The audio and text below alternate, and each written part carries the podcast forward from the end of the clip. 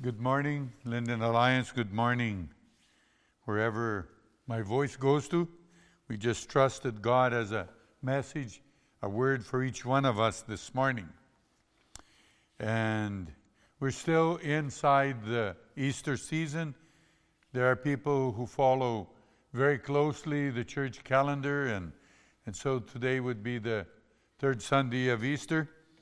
And uh, the Easter story didn't stop the day Christ arose. There are several incidents in Scripture that continued on before he was translated up into heaven. We want to read this morning a passage which talks to us about Christ walking through locked doors. And maybe the title for this message would be The Risen Christ Walks Through Locked Doors or just Locked Doors. And I'll be reading in uh, NIV from uh, John chapter 20. I'll read verses 19 to 29. I'm not going to dwell on the whole text, but it's to give you a background so that you can uh, centralize this thoughts of my, these thoughts of mine within the parameters of the context. On the evening of that first day of the week, when the disciples were together, with the doors locked for fear of the Jewish leaders, Jesus came and stood among them and said, Peace be with you. After he said this, he showed them his hands and his side. The disciples were overjoyed when they saw the Lord. Again, Jesus said to them, Peace be with you. As the Father has sent me, I am sending you. And he breathed on them and said, Receive the Holy Spirit. If you forgive anyone's sins, their sins are forgiven. If you do not forgive them, they are not forgiven. Now, Thomas, also known as Didymus, one of the twelve, was not with the disciples when Jesus came. So the other disciples told him, We have seen the Lord. But he said to them, Unless I see the nail marks in his hands, and put my fingers where the nails were, and put my hands into his side, I will not believe. A week later, his disciples were in the house again, and Thomas was with them. Though the doors were locked, Jesus came and stood among them and said, Peace be with you. Then he said to Thomas, Put your fingers here. See my hands. Reach out your hand and put into my side. Stop doubting, but believe. Thomas said to him, My Lord and my God. Then Jesus told them, Because you have seen me, you have believed. Blessed are those who have not seen, yet have believed. Dear Heavenly Father, we ask at this time you open our mind, open our hearts, that we may uh, receive the Word into us, that your Word may transform us, that the Word may govern our thoughts, our minds. And we just pray, Father, that we may sense the presence of your Spirit moving among us. And Father, may those who listen online, may they be touched with the power of your Spirit right in their living room, right in their bedroom, their office, wherever they are, their, their vehicle. We just pray, Lord, that Christ be honored in their lives. We pray, Father, that I may be at this time only a spokesperson, only a vessel only a voice, and that all the honor, all the glory be yours, Father. At the end of this service, may each one go and be a blessing to someone. We pray this in the name of Jesus. Amen. This is the first appearance of Jesus to the 12 or to the 11. Uh, they were frightened. And like, rightly so, Jesus, their master, their teacher, their friend, their brother, the promised Messiah, etc., was crucified. And this is the third day. And they don't know what is going to happen. They don't know what the purpose is all of all this was. And so they, they are afraid. They, they have heard word from, uh, from Mary Magdalene that Jesus indeed had resurrected and had been with him. They also, the text in Luke tells us that Peter also had met the risen Lord. But here at this moment, they're all in this room and they're fearful.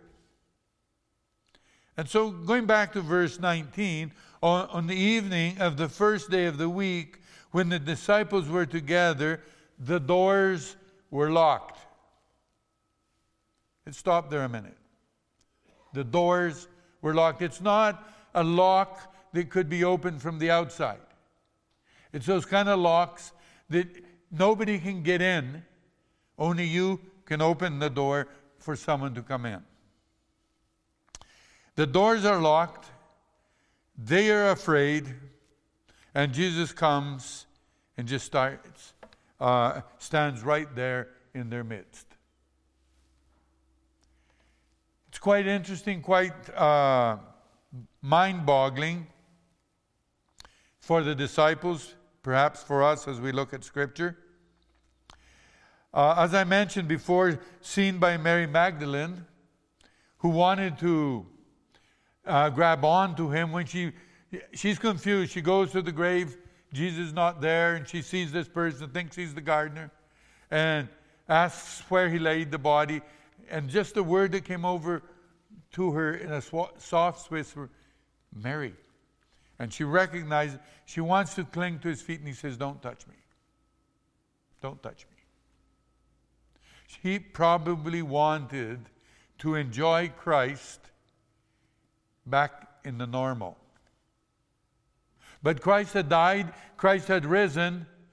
There was no normal, or there was no old normal. There's only a new normal. And in the new normal, we can't physically grasp the, the risen Savior. And so, Mary, this Mary Magdalene uh, the, is interesting enough, is the first person with the message tell the others, I have risen. Tell the others, I have risen.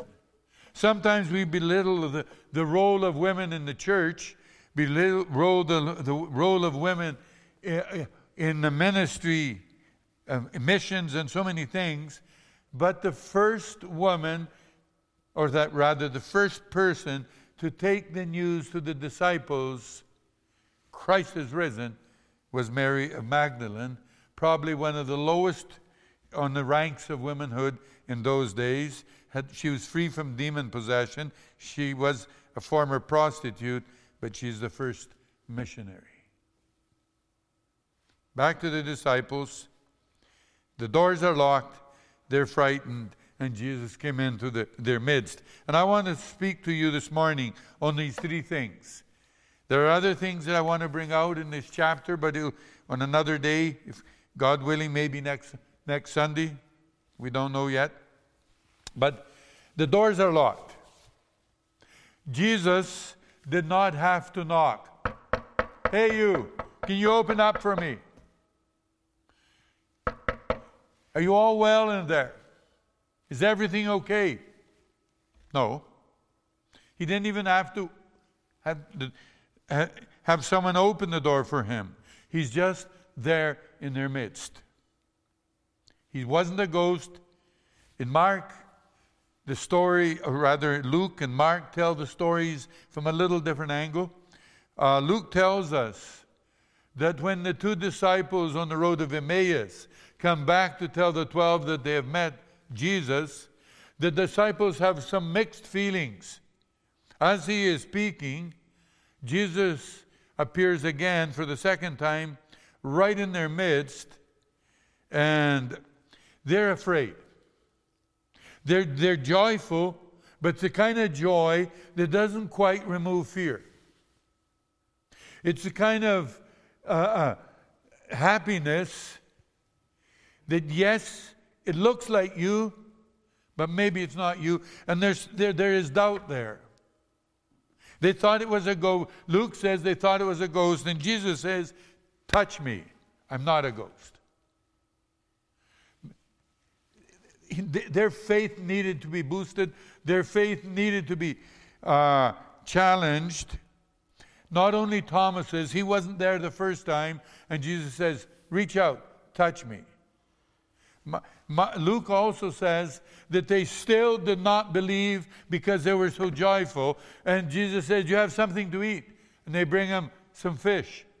One of the other Gospels says they brought him also a honeycomb, and he ate it, proving that it was him. It wasn't a ghost.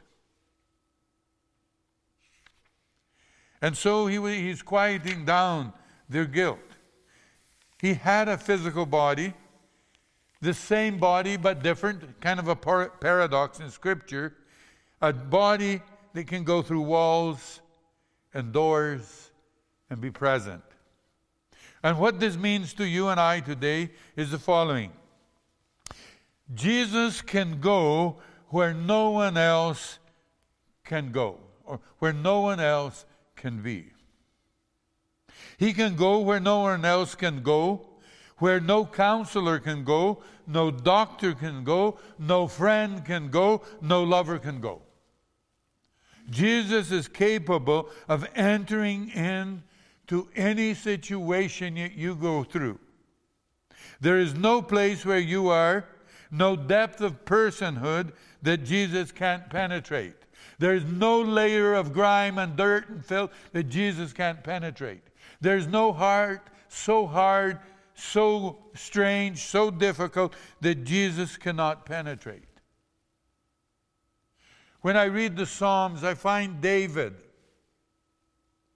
in his confession after agreeing with God, with the prophet, and coming to terms with his own sinfulness, he says, I said in my heart, I will confess, and you forgave me. It's instant. God looks to the heart, sees the attitude of the heart, and He says, I will be, be free, be pardoned, be forgiven.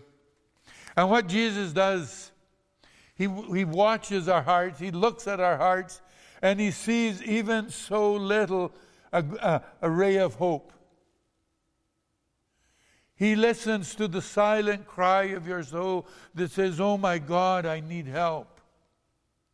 Oh my God, I've reached rock bottom. Oh my God, I am I am not worthy. I have betrayed everybody. I am and you go through the list of how you feel. There is no place where the resurrected one can't fit into. He is the only one who can touch us where we most need to be touched. So there's no locked doors, no walls that keep him out. What he is capable of, of, you cannot imagine. We cannot imagine. It is a healing wonder to contemplate that all our complex layers of dirt and grime and, and problems and difficulties of life that you and I are incapable of understanding, and areas where we do not want to go, are familiar territory to Jesus. No matter what we go through, no matter what we try to hide, hide from Him and from others, familiar territory to Jesus, and He is not surprised and He's willing to go and come. The second phrase of the verse 19 says, The doors were locked for fear of Jewish leaders. Their leader had been crucified. They were un- unsure what would happen to them, whether they would hear a knock at the door, the Roman soldiers taking them off also to be imprisoned. And to, up to a certain point, we might be able to understand their fear. And into this fear, Jesus came. Into my fear, into your fear, Jesus comes. And we all have fears. We all fear the pandemic. We either take one side and say it's nonsense, but it's, it is fear that leads us to say nonsense. On the other side, yes, I believe this is real, etc., etc., but fear of contracting it or fear of being dominated by it. There's all kinds of fears. And the best way to get rid of our fear is to say, Yes, Lord Jesus, I have fears. Yes, Lord Jesus, I don't understand it, everything, and I'm afraid. That is the most healthy way for us to deal with that which comes to bother us. And so Jesus comes uh, and deals with the fear. We, we fear that we will not be prepared for what is expected of us. We fear we will not like the new place we have moved to. We fear the church will not prosper or the church will not understand where we are coming from. We fear our children will not follow the Lord. Fear their faith, or our faith for that matter, will be shipwrecked because of little faith or no faith at all. And it's kind of like Jesus, in so many words, saying to us, I come to my own when they are afraid. I don't wait for them to get their act together. I don't wait for them to be strong. I don't wait for them to have courage. I don't wait for them to have enough faith to overcome fear. I come to help them to have enough faith to overcome fear. He doesn't wait for us to get our act together. He comes to help us, to enable us. Isaiah 41:10 says, Fear not, I am with you. Be not dismayed, I am your God, I will help you. Let me read that again. Fear not, I am with you. Be not dismayed, I am your God, I will help you. This is the experience we will have if we allow Him to enter into our fear. If we allow Christ to enter our lives, we will experience what the psalmist experienced, what others have experienced. The third part of that verse says Jesus come came and stood among them and said, Peace be with you. The point I want to make is that Jesus came right into the middle of the meeting. He did not come to the edge of the wall and call through the wall. Teenage sons going uh, or daughters get upset, go into the bedroom, lock the door, and I dare say that sometimes uh, husband wife quarrel, and one or the other goes into the bedroom, locks the door. The other one calls through the door, trying to make amends, trying to make peace trying to make, speak reason, and the other person won't speak reason. So, Jesus, with regards to all we go through, all we feel, does not come to the end edge of the wall and call through the wall and deal with us as a distant God. He does not come to us and deal as a distant God. He is our Emmanuel, God with us. The Christmas story is part of the Easter story. The Easter story is part of the Christmas story. You can't separate the two. It is God with us. Sometimes we feel may feel that God deals with us from a distance. And that's okay. He can deal with that. Sometimes you feel that God has forgotten you, and that's okay. He, he's greater than that. But he doesn't come to the edge of the wall. He did not play nor toy with the disciples' fear.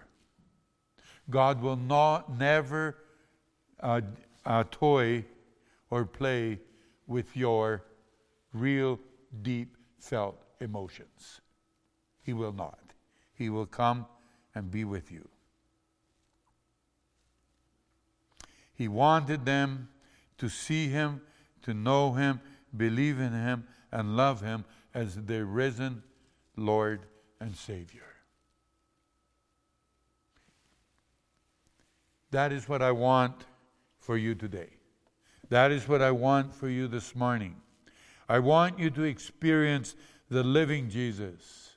Yes, the Christ that died for your sins, but the one who rose for your justification, who rose to be the one who intercedes for you in the heavenlies.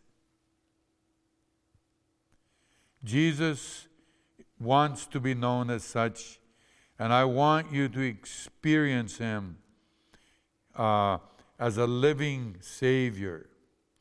Know him and have him draw near into your life where no one else can go or where no one else is willing to go.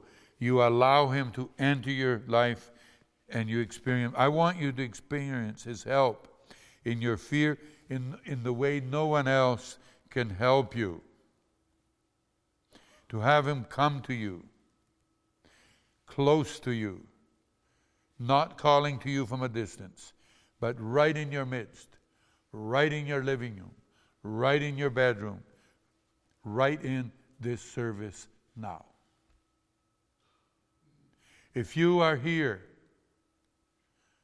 and you came with all your fears and doubts, you came to the right place. If you came here broken, discouraged, willing to or wanting to quit, you came to the right place. If you online are feeling these emotions, you're feeling them at the right time.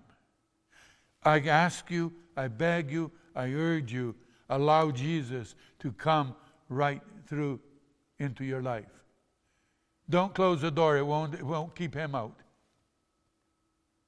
Don't raise up walls and barriers, they don't stop him. He won't force himself in, he won't break down the door. But if you only so much as breathe, I need you. Or breathe any word, any word, whatever that word may be, that God interprets through His Spirit that is a cry for help. He'll be there with you. He'll be there for you. He will bless you. He will change you. He will be your Emmanuel. Next time, I want to speak on the three gifts that Jesus gives, or gave and gives, as he entered that room. He gave the gift of peace, he gave the gift of power, and he gave the gift of purpose. Keep tuned. This, this message will continue. But for today, I just trust that you may know that you may know God in a way that you never knew him before. Right through that door in your heart, right into it. Expelling the fear, the doubts, anger, whatever you, you name it. And that you may experience those calm words of Christ coming over to you peace I give you. Our dear Heavenly Father, we ask that your name be glorified. We ask that you bless those who are here and those who are at home listening or wherever they may be that they're, they're tuned in. Lord, will you, you reach them? Will you touch them? Will you encourage them? Will you bless them? We need you, they need you. Be today our Emmanuel. Be today the one who goes with us as we leave this place of worship to be people of worship out there, being a blessing to someone today. May the grace of our Lord Jesus Christ, the great love of God the Father, and the presence of the Holy Spirit be with each one of you now and forevermore. Amen. Amen.